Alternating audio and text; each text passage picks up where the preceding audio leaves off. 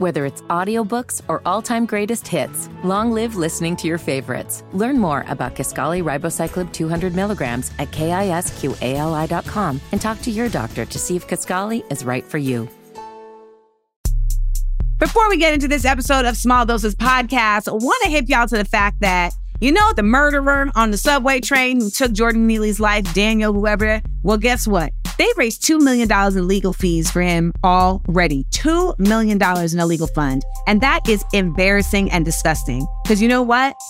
Mari Copeny, who is Little Miss Flint, she has been trying to raise $1 million to get water filters for Flint, Michigan for the past four years and has still not made her goal. So, you know what we need to do? We need to be a community and get behind her and actually help support something that is helping the people versus someone that killed one of our people. And yes, Jordan Neely is one of our people. So you can just go to at Little Miss Flint on Instagram or just go to GoFundMe and put in her name and contribute. It'll make you feel good that you're actually contributing to something that is really going to change people's lives. And while you're contributing to things that change people's lives, we over here at Smart Funny Black Productions are really trying to get to 100,000 subscribers on YouTube Amanda Seales TV, and we need y'all to do it. We're building a space where we're making conscious, empowering, hilarious content, and we need to get to that 100,000 mark to get to the next level. And I know y'all want to be a part of taking us to that level. So go over to YouTube, Amanda Seales TV, subscribe, and while you're there, poke around and see what you like. And if you really love what you see, then it might be worth heading on over to my Patreon. You can support at Patreon, Amanda Seales, or go to theamandaverse.com. It's going to get you to the same place. And you get bonus content not just bonus content from Small Doses Podcast, which premieres every Thursday at 4 p.m. Pacific, 7 p.m. Eastern on YouTube Amanda Seales TV, but you also get bonus content from the other shows that we're posting on YouTube, as well as stuff that's too cool for Instagram and stuff that really is just for you all, the Seales Squad. So head on over to Patreon, go to theamandaverse.com, sign up. It's $5 a month. And if you don't like it, guess what? You can leave, but it's worth a shot. All right, now it's time to get into the next episode of Small Doses Podcast. This is Side Effects of Diaspora Wars. Keep it locked.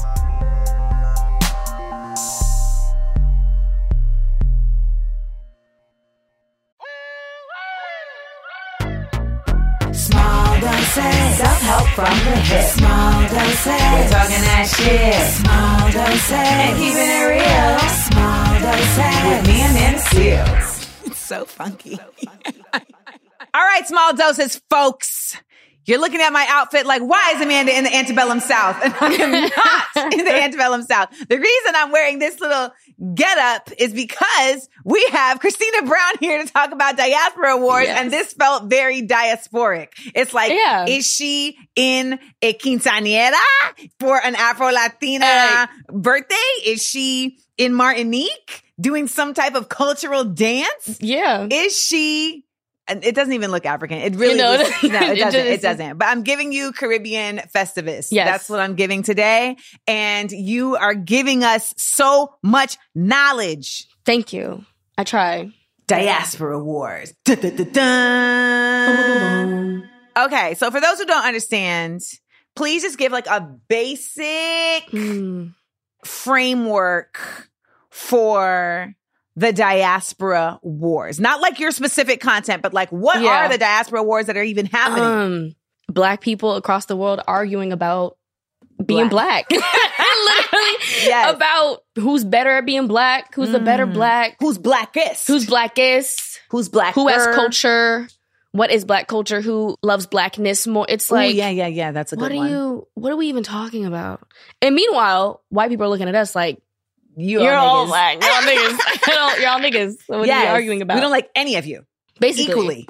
Yeah. Yes. Which I find to be worth stating, but also not necessarily the vantage point that we have to draw from for our togetherness. Yeah. Because I'm always trying to tell people like how we exist in our blackness should not be juxtaposed to whiteness. No. You know, like No. whenever I have people be like, well, if white people can't say nigga, why should we be saying? I'm like, shh, that's irre- if if we want to talk amongst ourselves about why we want to say or not say nigga, then that's its own thing. But like, Yeah. it has absolutely nothing to do with whiteness. Nothing to do with whiteness. And I feel like the diaspora wars is always from the view of whiteness. Isn't it? Always from the view of whiteness. Like even when we when these people be, well, Africans do this and African Americans do this and Caribbeans do this. Who told you that? Where'd you get that from? And listen, there's something valuable to the fact that like there are differences Absolutely. and nuances, and that's beautiful, right? Mhm. Because we are in a diaspora, which means we are of, but we are Mhm. other. Exactly. right? So like that's a beautiful thing. But I feel like too often the othering that we're doing to each other is actually mirrored from white supremacy. A hundred It's- percent. It is literally like, oh, they said that you is less than us. And so now we're still like Yeah. the genocide in Rwanda was literally started because these Belgians came in and were like, ooh, Hutus, Tutsis. Yep. One of y'all better than the other. yeah And it went on and on and on and on for centuries until finally there was a genocide. Literally. And ugh, every time they we have these like specific points that people are talking about, it just is white supremacy. When people like, oh, dressing like this, twerking, that's ghetto. But whining and daggering and grinding, that's culture. It's the same. It's the same. It's the same. We all don't have just because you, just because you're doing it in a parade, you know, just because we're doing it behind a big truck does not make it le- when behind the big truck. Like Behind that doesn't truck. make it less what it is than what it is. and we're doing it in front of a car. yes, Same thing. If you, you know, like, oh, I can't believe they were twerking at a brunch in Atlanta. Well, that's a thing. That's, That's what we do. Yes. We dance. When you say we, who do you mean? Black people across the world. Black people across the world. That's what we do. There's so many things that are similar. And like, I really started noticing it once I left Long Beach. Like, I lived in France for a couple years. Flex. Why'd you live in France? For three different times for study abroad, teaching English, and then my master's, What was the master's in? international relations and diplomacy. Really? What are you doing with Mhm. that? I just got it. Um, She's like, I'm trying to figure it out. I just I just got it in June. I wanted to work for government and you know internationally, but it's too stifling. I need to. That's why I do content online because I need to be able to speak my mind. Okay. Yeah. And so, parlez-vous français? Oui, je parle français. Oh my God. Yeah. That's all I can say. That's all Yeah. I can say. Yeah, Are you a polyglot? Like, do you feel like you pick up language quick? I do. Right Oh. now, I think I only speak. No, I, I think I only speak. I only speak French and English, Mhm. but I want to. I, I when I when I travel, it's easy for me to pick up kind of languages based on where I'm at. So let's go all the way back. Why are you even talking about this? Like, give me some background. Mm. Because small doses listeners, I want you to know. So I discovered Christina Brown because somebody like sent me one of your videos Mhm. and it was a video part one of the Diaspora Wars. And you were doing this series for Black History Month of just Mhm. like, let me show y'all how silly these Diaspora Wars are. Then I started to realize that like the concept of Diaspora Wars is a thing that other people have been talking about. Like, I mean, it's, it's a name that's being given to something that's been going on for a long time. Yeah. And any of us who grew up in an immigrant household know this because we have had our immigrant parents be like, those black people. And you're like, cut it out cut it Mhm. out. And then you have black Americans who are like, you're a coconut. And I'm like, like, cut it out, no. cut it out. And so like, I see this all the time. Like there was a very heated argument that happened online around like Caribbean involvement in the creation of hip hop.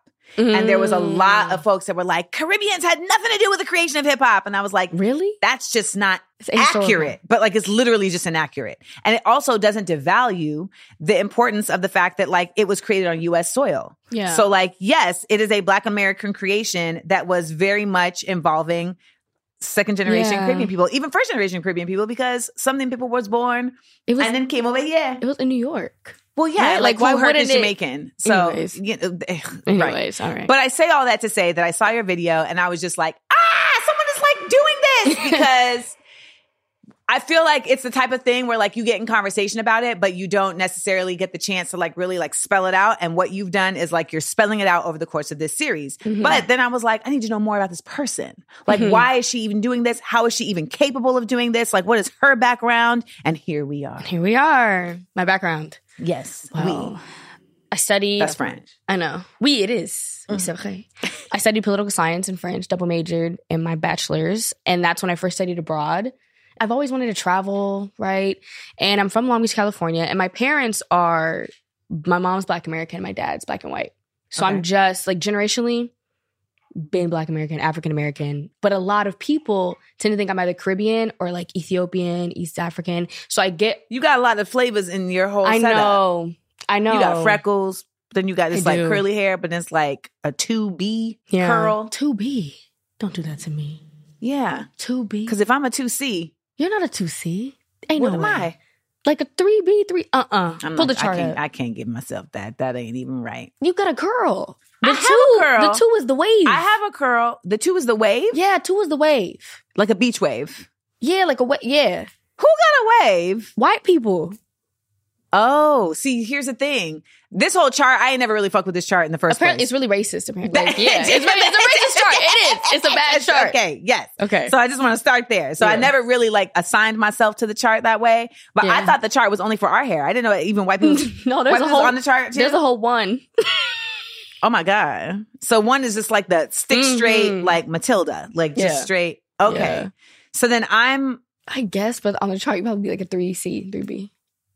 But either But what's way, the curliest curliest? four. Like 4C. way, yeah, because I always hear. yeah, either way, we exist in the the, The texturist. median.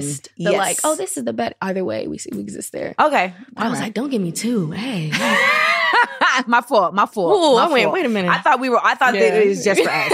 I was because I looked at them like, I mean, what y'all need a chart for? This shit is straight. no, exactly. Okay. So fast Um, forward. I mean, yeah, well, but not you're fast right. Forward, but we're I do. I have a lot of like ethnic ambiguity. People are like, where are you from? So as I like, Yeah. If you were in acting, you would get. So what are you?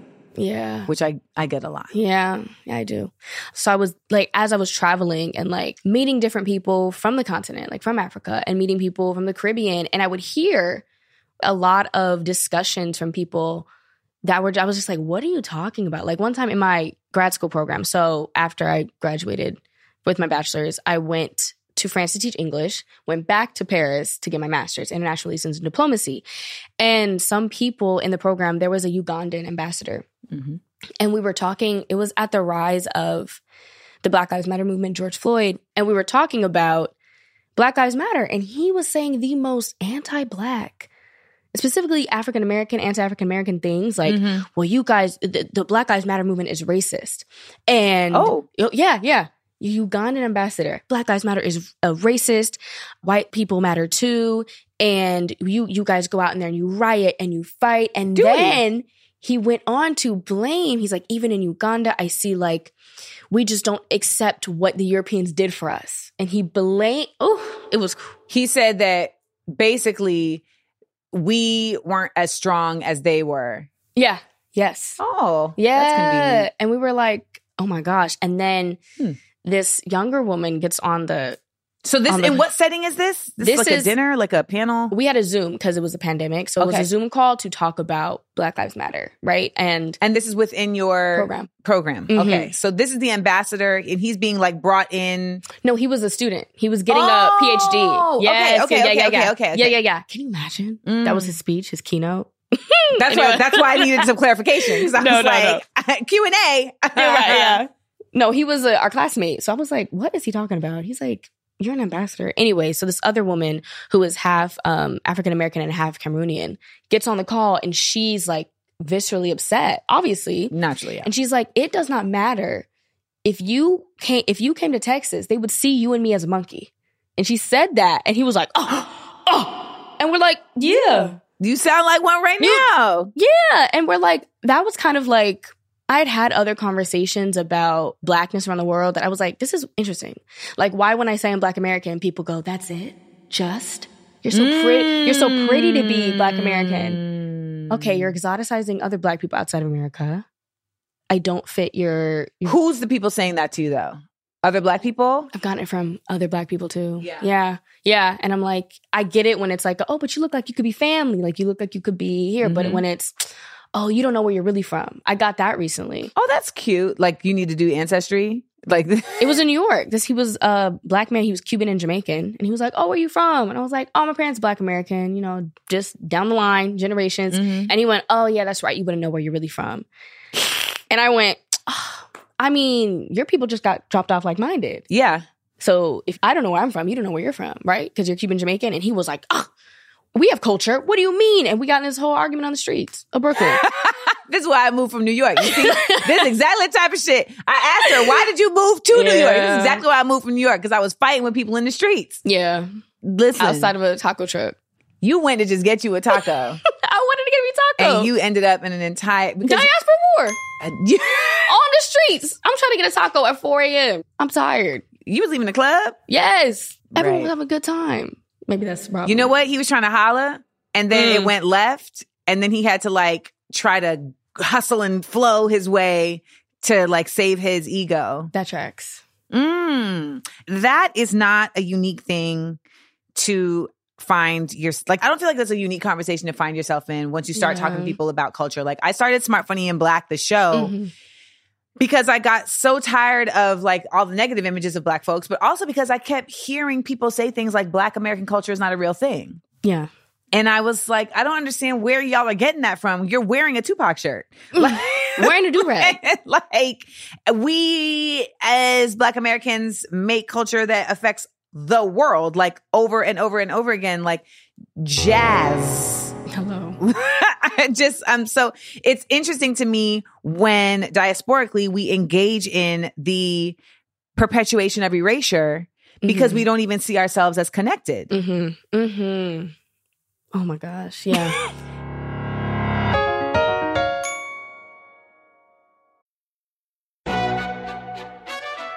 McDonald's is not new to chicken. So maybe stop questioning their chicken cred and get your hands on the McCrispy. Juicy fried chicken, buttery bun, unmatched pickle to chicken ratio. Yeah, they know what they're doing. In fact, we can honestly say they're not new to chicken, they're true to chicken. The McCrispy. Only at McDonald's. Ba da ba ba ba.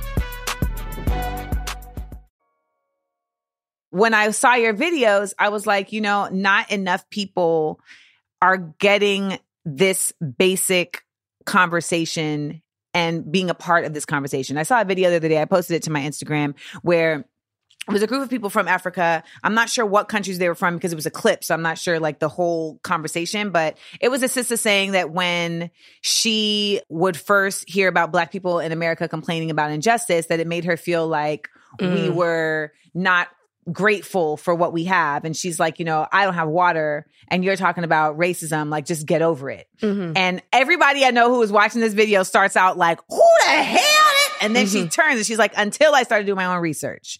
And I started realizing that what happened in America is a unique experience to those black people because Yeah. their culture and their entire connectivity to like where their ethnicity, where their origination came from was cut off. And it's not to say that we can't like trace our way back, but it's the fact that it was by force Yeah, exactly. right? And so for you, I wonder like, what is it that made you say, okay, I have to take this from just being curious to now like actually delving into this? Because to my understanding from your videos, the fact that you have part one, part two, part three, et cetera, means that there's like research that's been done. It's not just Mhm. like cursory observations. Yeah. I guess through my experiences and my own like research. But what made you do the research? What made you- what made me do you take What it from just it? like, oh, this is something I'm noticing and it's whack to like, oh, let me dive in. What made because it's delusional. Like I just don't like things that don't make sense. I'm like, how do What we What sign are you? Scorpio. Interesting. Okay. Yeah. no, that's a very Virgo thing. really? Yes. I'm a Virgo Oh. rising. I'm a Cancer, but I'm a Virgo rising. When things don't make sense, it's like, shoot me in my face. Yeah, I'm an Aquarius rising and moon. I don't know know anything about Aquarian women. Aquarian men are the devil. As I've heard. As I have, oh. Are you an Aquarian man? See, he came in here and he was like, "Yeah, that's a better look for the shot." I'm like, mm-hmm, "That tracks. That is so Aquarian. It is hilarious." My dad's an Aquarius too. It's something Aquarian men are very yeah. like, "I am here and I will inform you of the things that I It know." is true. And It you're is like, true. "Okay, appreciate it." I think Aquarius woman. I think it's Aquarian thing. is it Aquarian a little women are bit, like this which is too? why I made it look. I'm like, I have to inform every like a little bit, a little bit. It can be overwhelming, but it's. co- I just want to help because yeah, it doesn't make sense, and it makes me really upset. I'm like, we're arguing as I've learned about like racism and like white supremacy, colonization, and we learn about how they indoctrinate us Yes. with it, and we're like. We perpetuate colorism and misogynoir and texturism, and the diaspora was part of that. And I realized no one was really kind of like talking about that as in depth as I think we should be because it's systemic just as much as these other things, Mhm. but it's embedded with xenophobia. It's embedded with a specific type of anti blackness. Like anti blackness looks different here in America versus maybe over there. And that over anti blackness from like the lens of being a black American towards Africans is mixed with xenophobia. Towards Caribbeans, it's mixed with xenophobia. But then anti-blackness from that lens, looking at Black Americans, is mixed with like an erasure of culture. And Mhm. I would just wanted us to be like from my studies and experiencing, like, I went to Senegal and had thieboudienne. This is like jollof rice, kind of. What do you mean? Or like, I've had rice and pea, rice and pea. The Jamaicans always get on me when I'm like, it's a bean. But we're gonna call it rice We're and gonna peas. yes, it's, We're called it's rice and and peas. Well, listen, here's the thing: because you can make rice and peas with with peas, but know, a lot of times in the Jamaican restaurant, they're making it with a kidney, bean, bean. but you know, it's a pigeon pea that it Yeah. like because Grenadians make it with a pigeon pea, Oh, okay. and Trinidadians and Guyanese make it with pigeon peas. Okay. I didn't okay. As I've learned. As I've learned. But either way, I'm gonna call it a rice rice and peas. I'll call it Yes, that. it's rice or peas and rice. Peas that's ugh. Mm-hmm. But either woman eat it. Yeah. We have these, it's rice, rice and peas are better. Peas and rice, rice and beans, red beans and rice. I'm like, it's, are we noticing that it's the same? It's very similar esque. It's Th- right. connected. like there's elements that give it its own little zhuzh, Mhm. but there's enough of a through line that it's obvious that this is like there's no through line between rice and peas and sauerkraut. Literally.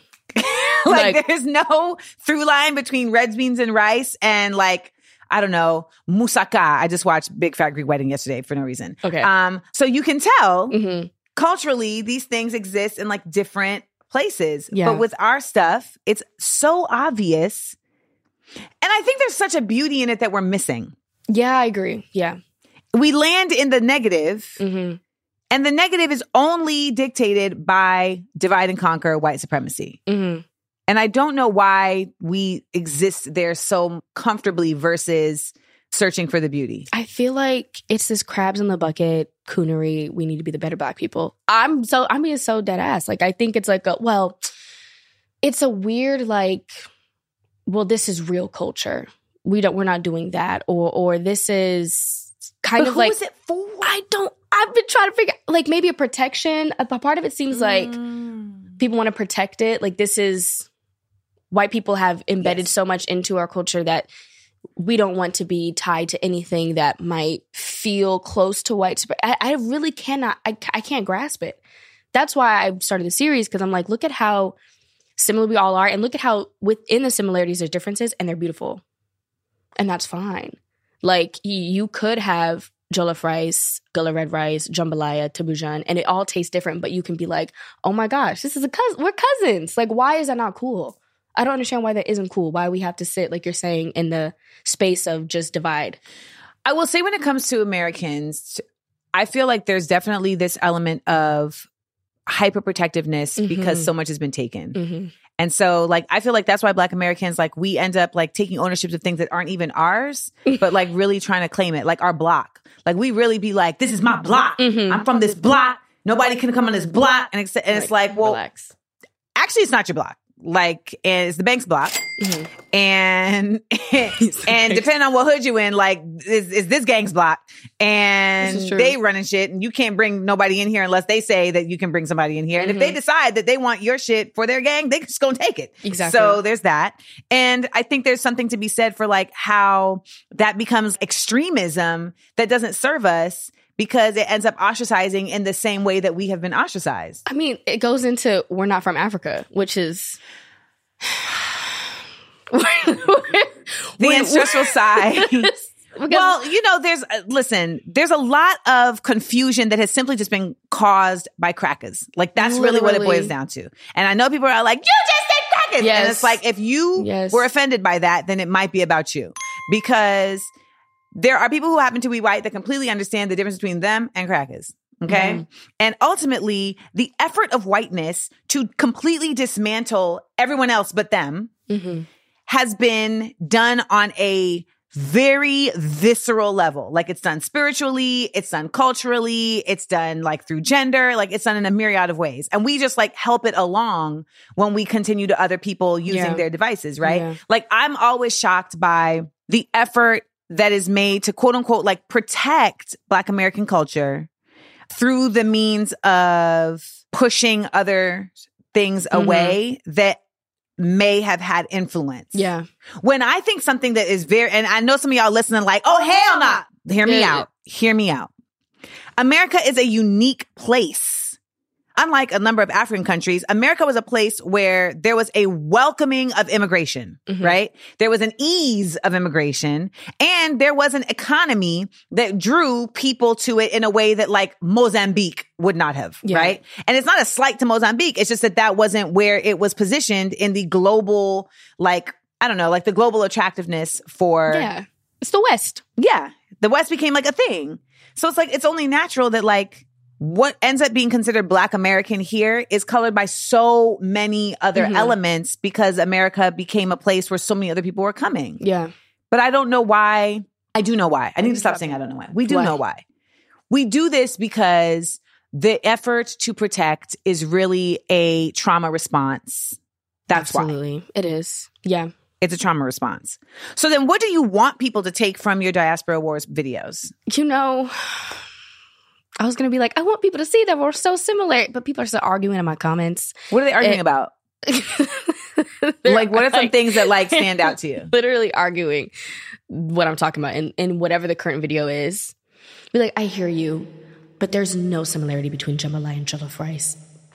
So tomato based rice dish that has some meats in it, some chicken, some sausage, maybe thieboudienne, some seafood. There's nothing, there's nothing similar about how you made that dish at all. Like there's nothing similar about the fact that we have black eyed peas and rice as black American for like bringing in New Year's when black eyed peas comes from West Africa. Like there's nothing similar at all.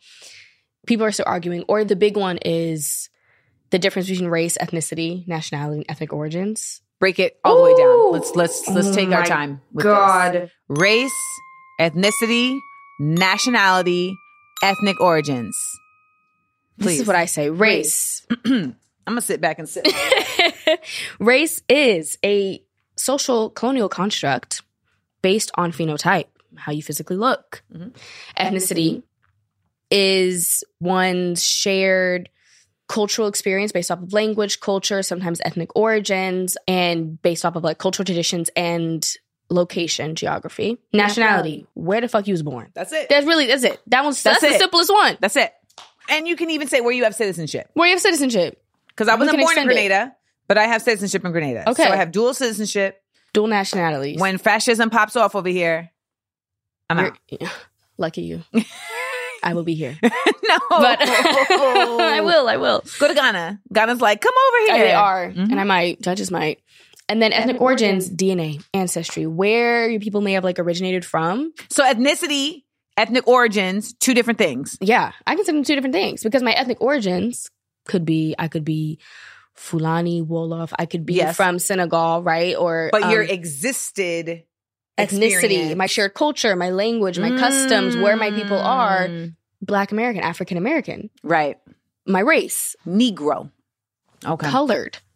And when I made I don't know, I'm a colored Jeremiah is Negro. dying, Like, yeah. Like, Because it's really sad I have to break it. It's just it's not sad that you have to break it down. It's honestly, look at what's going on in the schools in America. like that's they were never great to begin with, and now they're like actively choosing to get worse, right? Yeah. Like the legislators who determine what gets taught in these spaces are like choosing to make it worse. Yeah. So like these types of nuances, like this is very college level conversation. Like these individual classifications, like I knew more about how to classify marine animals than I knew how to classify like humans yeah. kingdom, phylum, genus, species, etc. Like I could do that, Mm. but like there was no anthropology No. being taught, you know. So it's necessary that you break this down because I think so much of the arguing also happens because of just ignorance yeah. And not knowing. and the fact that these things can also be intersectional, right? Because Often Like- are. They often are. Like so people are like, Amanda, you're not a foundational black American because your mother is Caribbean. I'm like, your mama. but my father You're, you have a whole other Yeah, like I'm like, but my my father is a black man who's a descendant of slaves in Arkansas. And like, no, but it's about your mother. who says says who? And I'm like, we're not even a matriarchal society. So does that mean that Malcolm X is also not foundational black American? Mm.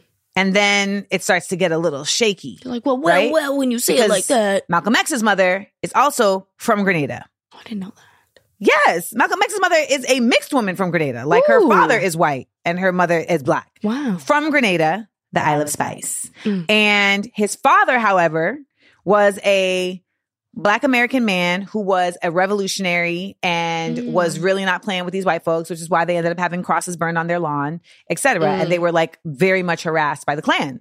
Mm. So it's not cut and dry. Like the Yeah. intersectionality happens. Yeah. And I think there's like a weird like purity that people align with value and Mhm. with identity. Yeah, that's what it feels like a purity. And then I've recently heard people talk about, like, well, no, I'm not black. I'm, oh, that one gets me. What's this one? I'm not black. I'm Nigerian. Or I'm not black. I'm. Oh, I thought you were like talking about like Idris Elba. I'm not black. I'm an actor. Shut the fuck up. Oh, I mean, a little bit, kind of. Black is a color. Black is a color. I'm not black. I'm. I'm like. Yes, I- you are. I okay. Okay, well, let me hear this from you. Let me hear this from you. Where do you feel like the identity of blackness moves from race to ethnicity? Mm, that's a good question. Because when people say I'm not black, they're like, I'm not gonna, I'm not gonna identify myself in what the man wants to identify. Well, it is what it is. I don't know what to tell you. We live in a construct, and I've been trying to tell y'all we live in a uh, construct. we live in a construct. you like can't, I know there's no spoon. It's the Matrix. I know there's no spoon, but also we here though. you can't exist outside of it, no matter how much you want to. Number one. So like, But even if you did mentally mm-hmm. say, because I will tell you this with white people, I'm like, I can't really rock with you unless you have consciously understood the difference between like your assignment to whiteness in the construct and your assignment to whiteness in yourself. yeah, okay, Right? Like Mhm. you understand in this construct, I'm white, so I benefit from privilege. I benefit from all these things. But in my soul, I identify as like, Irish and British. You know what I'm Mhm. saying? Like I identify with like these cultures. Like I don't see Yeah. myself, like I don't Yeah. align my Yeah. identity with this race. I think for black people, it's harder to do. yeah. I think it is because a lot of people assign they just think of blackness with the oppression, and they don't want to align themselves with just their oppression and they refuse to see the culture and the beauty within blackness even though it came from something that was like terrible but we still have culture we still have like at least for me i feel proud to be black like i'm proud of my ancestors. I'm proud of what they built. I'm proud of what my cousins around the world have built in different cultures. I'm proud to find the similarities. I'm proud to to see the differences and how we put our dang down flipped and reversed it wherever we were. I'm proud of that. I don't feel my identity in blackness is solely based off the marginalization that I experience. And I think a lot of black people see it as only that because I mean that's how it was built, right? But I think we do such a huge disservice by just continuing to see it like that. Like there's still culture within like I mean our people did what we had to do and we like made beautiful things out of like and Continue to. and continue to. Why am I going to erase that or act like that doesn't exist or act like the world doesn't see it because the world sees it? That's why they want to dip into our cultures everywhere. Mm-hmm. You I mean you have people who want to dip into Afro, just music, Afro beats, dance hall, hip hop. Like they want to dip into that because they see what we've cultivated. Why can't we see it?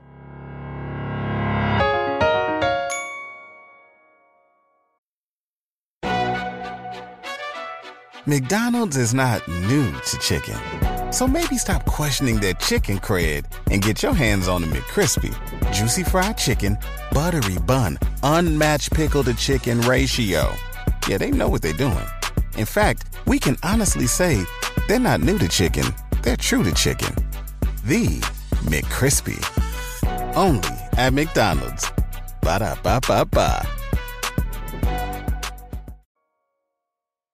Also think there's like this weird thing where in America, I don't know if it's this way in other countries in the diaspora, but in America, there's this idea that your blackness is based on your level of struggle, Mm-hmm. right? So it's like, well, if you have not kind of like ticked off this list of like black oppression, then you're not as black as Mhm. this person. And I think that's the other part for me that ends up getting us into another version of like the divide and conquer of it all, right? Because then that's that takes us out of diaspora wars into class wars, Yeah. which is still like how do we keep y'all separated, right? Yeah. Because if you don't feel like you are connected to these people that may not have had as much access as to you, then you may not feel compelled to give them access with your access, which Mhm. then of course creates a lot more opportunity to take over.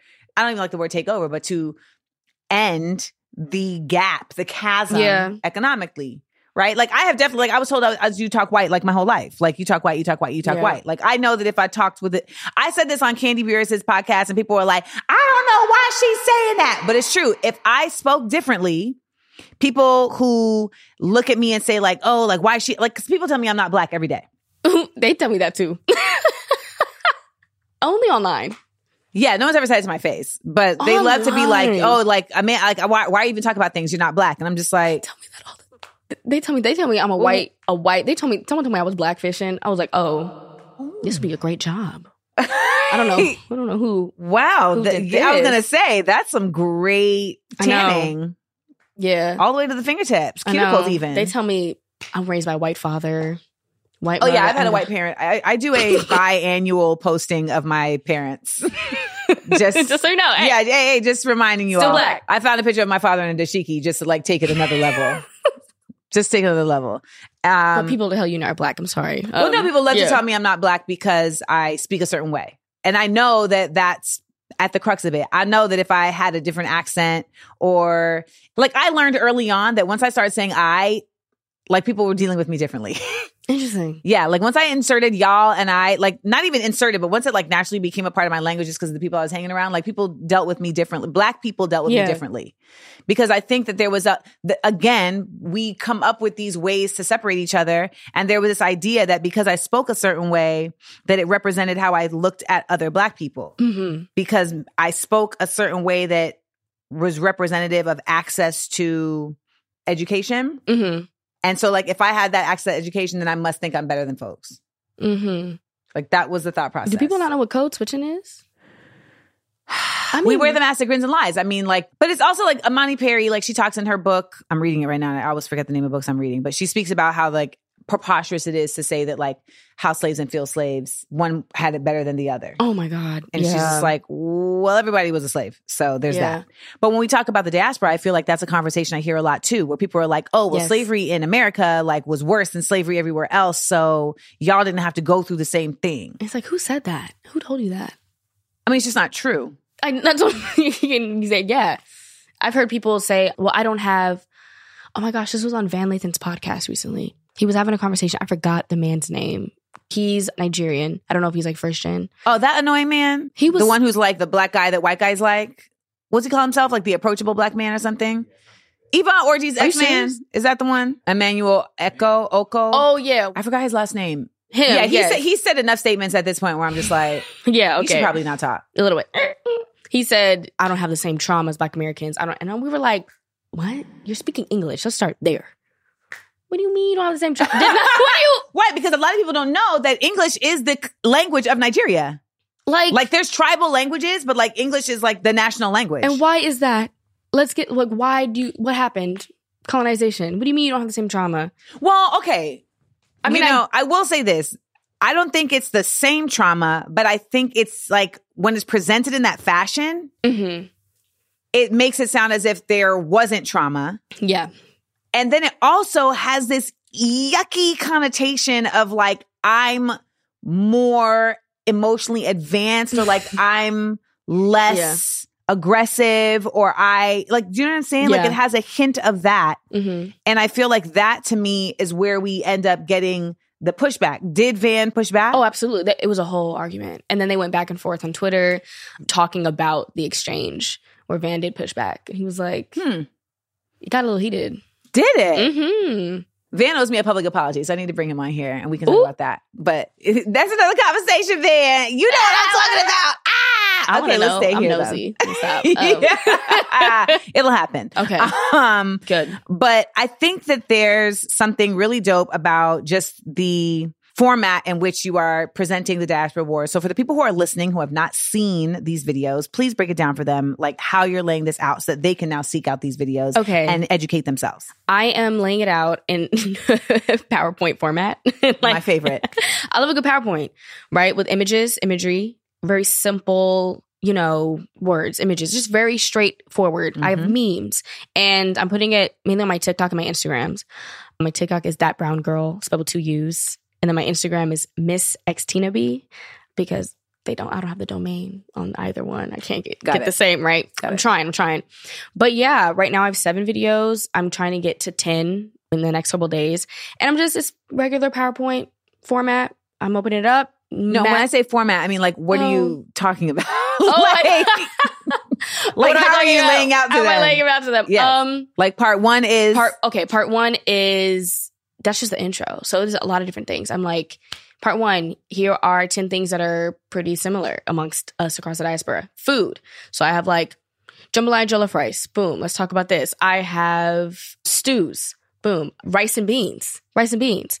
And then i go into like dancing. I go into my favorite segment is the i forgot black people can also be annoying too. Yes. I got- shout out to Abbott Elementary. Abbott Elementary, right? So I, it's my favorite. That's my favorite one because I go, I break down like quotes or different types of black people that are like, "This is really annoying" in the diaspora war. So like, I'm not black. I am insert ethnicity, which Yes. is where I explain the difference between race and ethnicity. it's like when Dominicans say like, I know black, I'm Dominican. and you know, I thought that was hyperbole Oh. until because I didn't grow up around that. oh, right. You in New York. I'm right. in New York now. A lot of people don't understand. Mm, Once you leave New York, Dominicans ain't everywhere. Like Dominicans are not everywhere. Like there's always like a Mexican enclave. I feel like that you can find. Like even Yeah. Puerto Ricans are a little more spread Yeah. out, but like Dominicans be in like Florida and New York. yeah, And so once you come to California, like I, I ended up randomly living across the hall from a Dominican woman when I first moved here. That's crazy. And I feel like it was the gods being like, I'm gonna ease you back into LA. I'm gonna just give you a Mm. little taste of New York.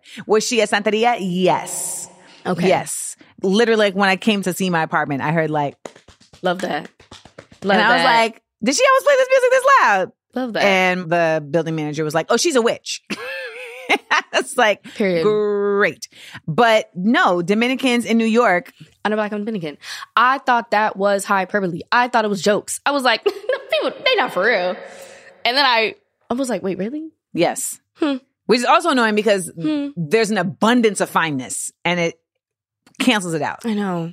It cancels it out. And they're so very black. Like that's what I'm like. yes. I'm like, y'all are some Negroes. Like full What? on, but also not even in just like phenotype, but in like practice. Yeah. Like the nigginess of Dominicans is undeniable.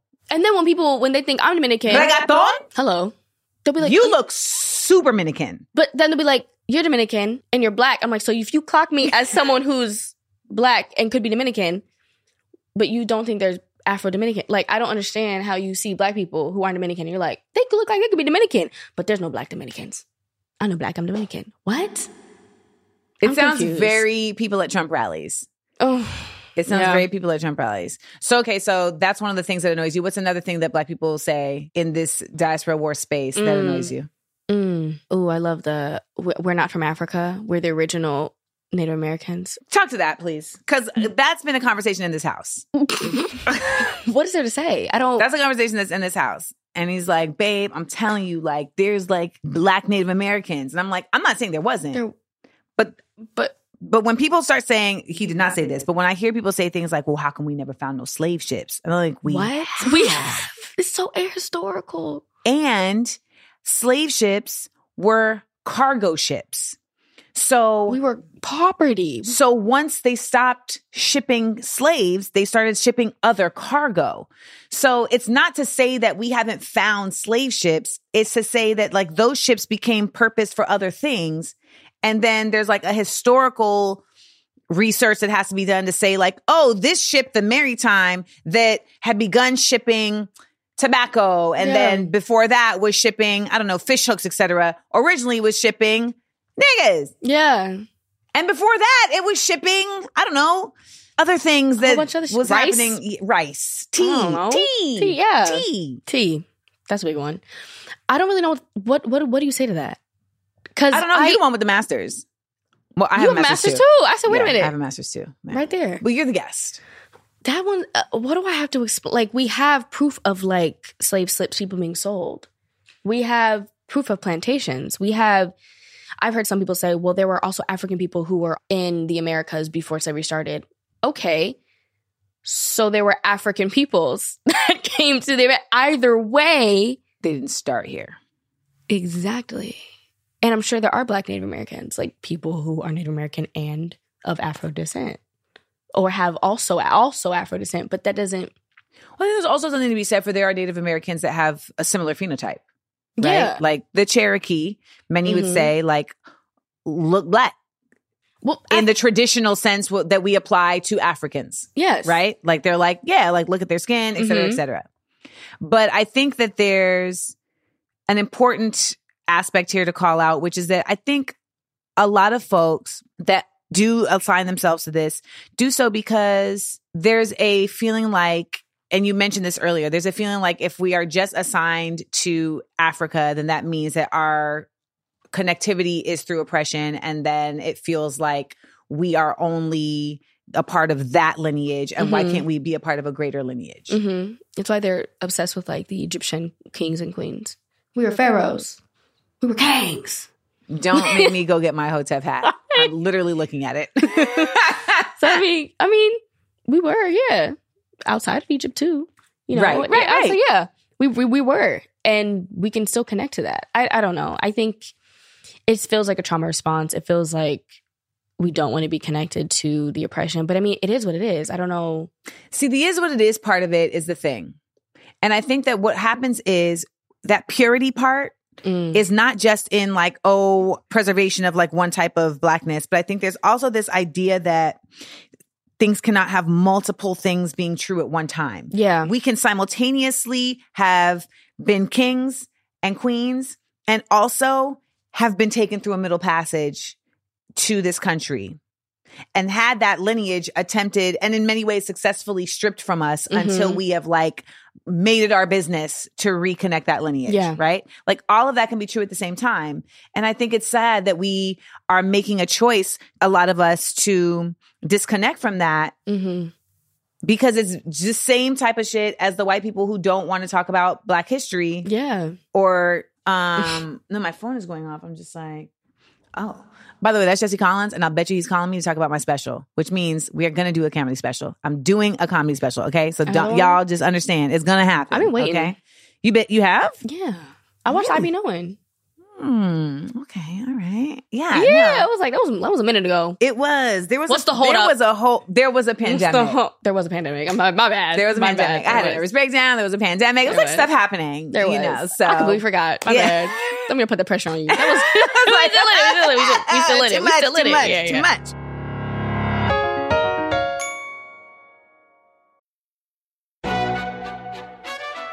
McDonald's is not new to chicken. So maybe stop questioning their chicken cred and get your hands on the McCrispy. Juicy fried chicken, buttery bun, unmatched pickle to chicken ratio. Yeah, they know what they're doing. In fact, we can honestly say they're not new to chicken, they're true to chicken. The McCrispy. Only at McDonald's. Ba da ba ba ba. So tell me this: What did you experience with Black people in France? With black people in France, And like, what is the cultural and ethnicity of Black people in France that you were really interacting with? Because I know there's a lot of Senegalese, I mean, yeah, right? Ghanaian. Good. Oh, okay. Yeah. I know that. A lot of people from Guinea, Senegalese, Cote d'Ivoire. A lot of Mhm. people Cote d'Ivoire, La Réunion. Not a lot of Haitian folks. But like Martinique. I feel Mar- like yeah, Guadeloupe. Martinique, Guadeloupe. Yeah, yeah, yeah, yeah. And I mean, the conversations I had with them, let me reflect. My experience with race in France was definitely with like the other people outside of black people. I don't really feel like I had really toxic diaspora wars with the black people in France. It Oh, was dope. more so like, oh, like it would be like, what are your origins? That would get that question out like, Mr. Quoi tes origines? What are your origins? And I'm like, ah, you know, this thing, slavery. I don't really fully know. Like I don't, I don't know if Yeah. I'm. Well, you look like you're um East African. You look like you're this. I very well. You have an. Eritrean esque. I get it all the time, especially out in LA. Yeah, there's like a whole East Africa element yeah. you got cracking out. Ethiopian all the time. Ethiopian. Ethiopian. speak Amharic. and I'm like, no. They're like, why don't you speak Amharic? I'm like, because I'm not Ethiopian. I'm not Ethiopian. that. That's like when they're like, "Are you Alicia Keys?" I'm like, "No." And they're like, "Why aren't you Alicia Keys?" I'm like, 'Cause I'm- "Because I'm not." That's a real conversation that happened to me on 125th Street. Hey, New York. New York. Yeah. Mm, I'll move eventually. No, I'm kidding. um, So now that you're in Brooklyn, yeah. where do you feel like the experience has taken you so far culturally? I'm experiencing a lot more of like the diasporic cultures of the Caribbean. So okay, I guess in Europe and in France and like London, it was very like African. Mhm. I was experiencing a lot of different like people who had different ethnicities from Africa. And now that I'm in New York, it's like a lot of Caribbean and a lot of Latin America, which is so cool because I tell people on the West Coast, in my experience, like growing up, it was really just like you black or brown, Yep. Asian. Like if if you're black in the West Coast, you typically are someone that has roots from the South. Mhm. That was pretty much it. If there was something else, you'd be like, oh, this person is part Jamaican, okay. Or this person is Ethiopian. Cool. Like Okay. you're like, ah, that's dope. Right. But I didn't have that experience of like really being so, so then when I was online and people were telling me, Oh, you look like you, you're Dominican, you look like you're Trini. I'm like, what are these people talking about? Oh, I mean, you're giving full Trinidadian. You see? And I didn't No, I Yeah, thought you were Trinidadian. So I- for, for some reason, I felt like I thought. I feel like I thought I heard you say in one of your videos that you were of Caribbean descent, and I was like, "Oh, she's Trini," and I like moved on. Yes, nah. I decided yeah. it, I accepted it, I assigned it, and I moved on. A lot of people do. And they're like, You're not Trini. Mm-mm. Yeah, you look like you're a Trinidadian woman named Gloria. With the shoulders out. That's what you look like. Like you just came back from Carnival. and like you can make a mean pelau. Like that's what you look like. You can make a roti. Yeah. And can't. you're not. and can't and, And cannot. cannot.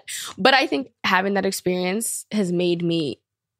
I used to be like, "What is going on?" It would give me like whiplash. I'm like, "People are they saying I'm not this thing?" And oh my gosh! And then it kind of showed me, "Dang, how cool is it that I think a lot of people can look like they're from different places across the diaspora? That's something that's cool. I find it really dope, and it made me realize just how much race is a construct. I'm like, why is it that I look like I could be from here and here? I look like I could from East Africa. I've even gotten like West Fulani. You look like you could be Fulani. Hmm. West Africa, the Caribbean, but I'm not from those places, but I look like it. This is all made up. Right. It's all made up. And then it got me thinking of like, there's other similarities. Like if there's similarities and features, obviously, because we're connected, there's a thread through all of us, even with the differences. Mhm. There's a thread through our music, through our culture, through our customs, through our languages, through our dances. Like there's so much connected between all of us. Why are we sitting here doing the work for the white man, for these crackers, arguing? Arguing. I went on a date once with a very famous person who, during the date, Harry Potter came up. Mm. You're probably like, Amanda, why would Harry Potter come up? I have a Harry Potter tattoo. on a date? Naturally, is it Death- Deathly Hallows? It is. right here. Yeah. Mm. Nice. She's I have a Jedi tattoo right here. Uh, So yeah, I find a way to bring up Harry Potter whenever I can. love that. Okay. House. Ravenclaw. Really? I would have given you Hufflepuff. Really? Yes. Wow. What house do you think I am? I would have said Ravenclaw, but that's That is correct. I am Ravenclaw. Ah! Yeah, Ravenclaw. very, very, yeah, yeah. I started out as a Gryffindor. Everyone does until they really. Well, no, I mean, I was the sorting hat sorted me as Gryffindor, Oh, okay, okay, okay. but then I got older. And when you're older, you start making logical decisions. Yeah, like your conversations are more based on logic versus just courage. exactly, you're not just moving. Yeah. Gryffindor is all gas, no brakes. It's like relax. Facts. Oh my god, Very big facts right here. So we're on the date. I mentioned this. Somehow Harry Potter came up and he was like, oh, that's devil worship.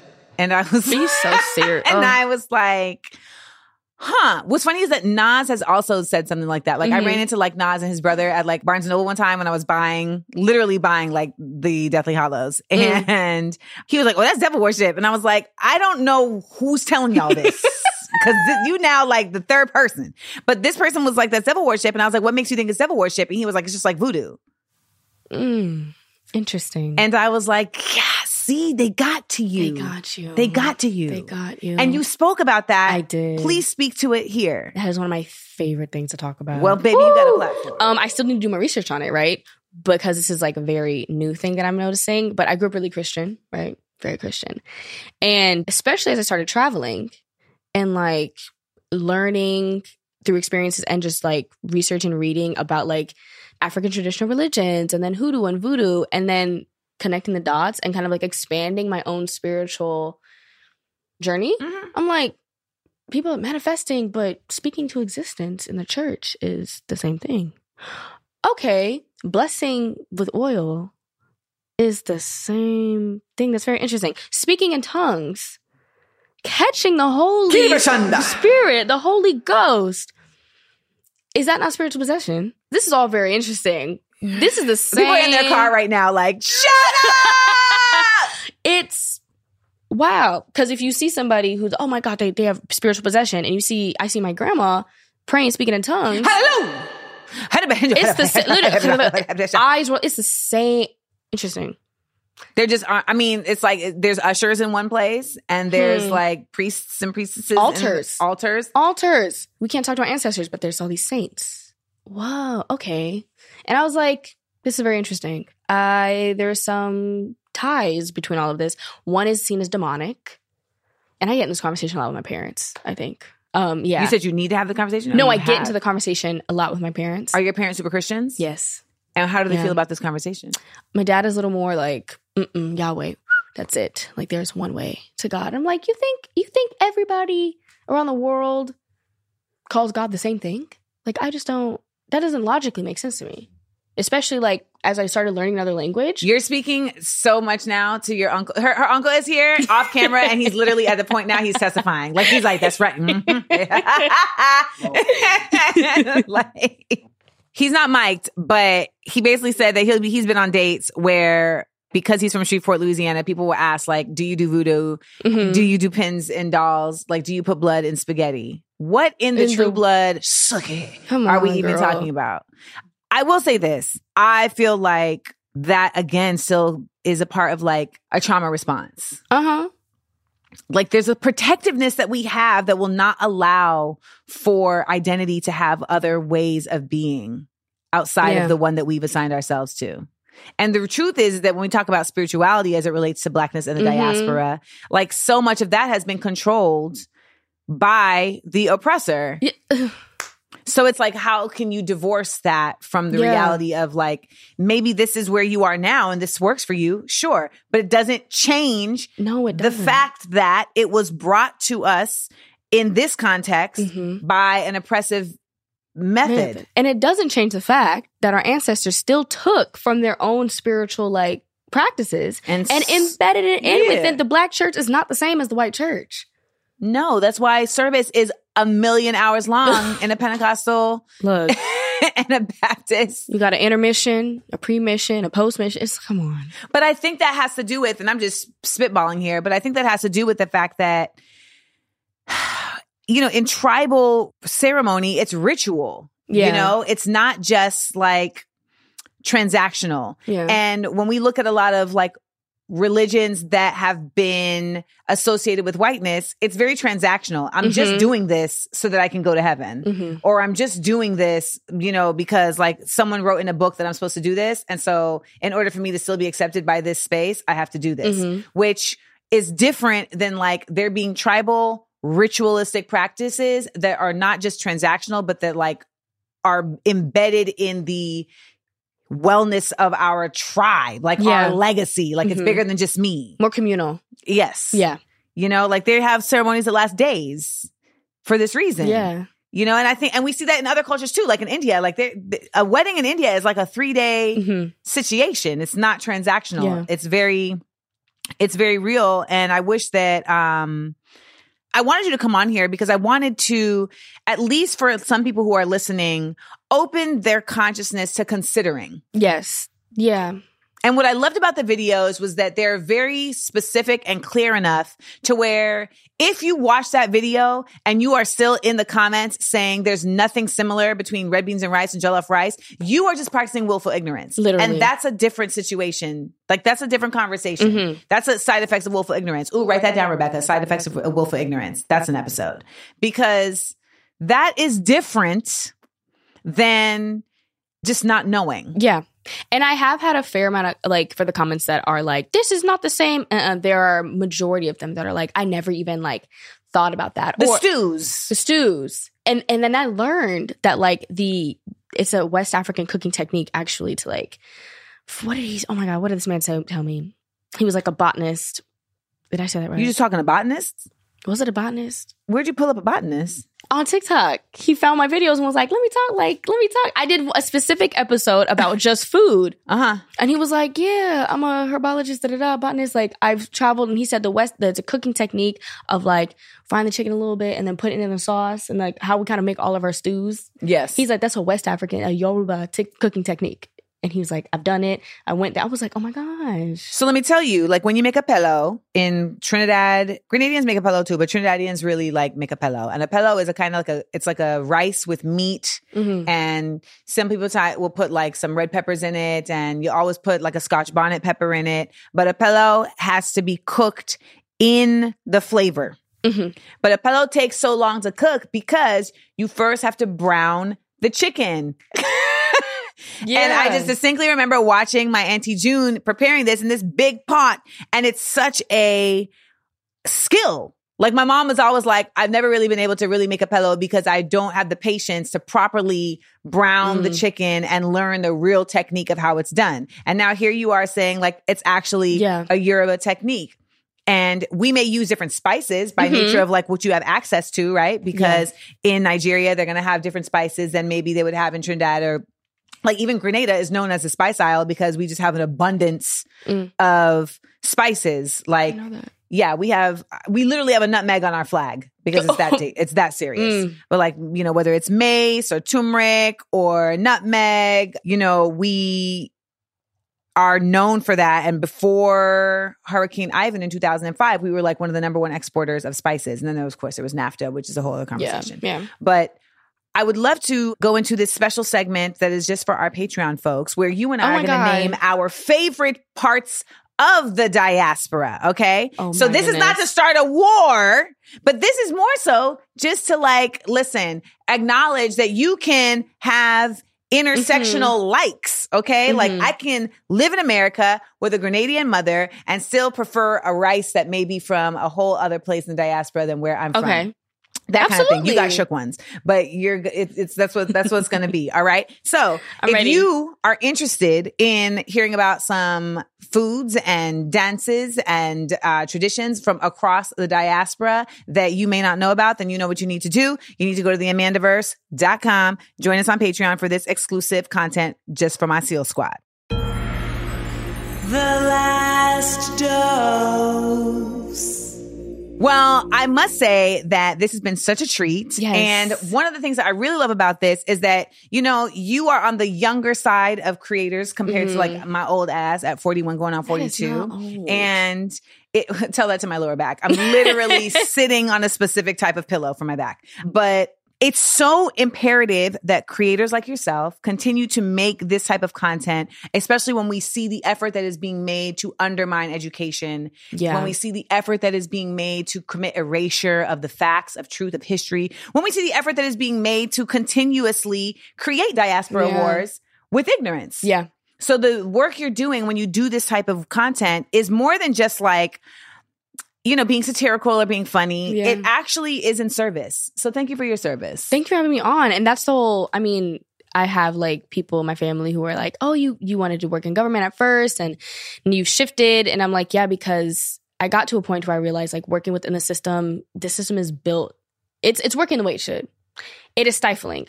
I feel like I can share these messages, share this knowledge, this education outside of it in a way that um even though I still I still get the death threats, I still get all of that, you know. You're getting death threats for diaspora wars? For jollof and red beans and rice being similar? from for, for just my content in general. Yeah, you'd be surprised. I mean, I wouldn't because I get death threats too, but Yeah, exactly. Just whatever. But I, I also, why y'all just giving death threats? That's like, why is it so casual? like I'm a real person. Facts. You should kill yourself. I'm Like, like, that's ah, wild. I'm busy. A little bit. That takes a lot of work. But no. Um, but yeah, like you are a comedian. that was dark as fuck. and that is the that is a necessary part of comedy. yeah. But yeah, thank you. I You're I'm welcome. glad that it's reaching audiences that that that. Well, it's the difference see between it. reform and revolution. You know, Mhm. and we do need reformists because there's like the people inside that are kind of like knocking down, like taking screws out from the the building that's been erected, so that when the Mhm. re- revolutionaries come on the outside, it's a lot easier to topple Mhm. the actual structure. Yeah. Well, there you have it. Where can they find you and get more of your stuff? On Instagram, Miss M I S S X T I N A B. And then I have a link in my bio to where you go to my Twitter, my my TikTok, my Instagram, my Medium, where I write, all of that stuff. All right. Well, now you know. And if you all find yourself in a diaspora war, then you know what to do. Go watch some of her videos so you can be armed Mhm. to dismantle the ignorance. Please, please do. We need it.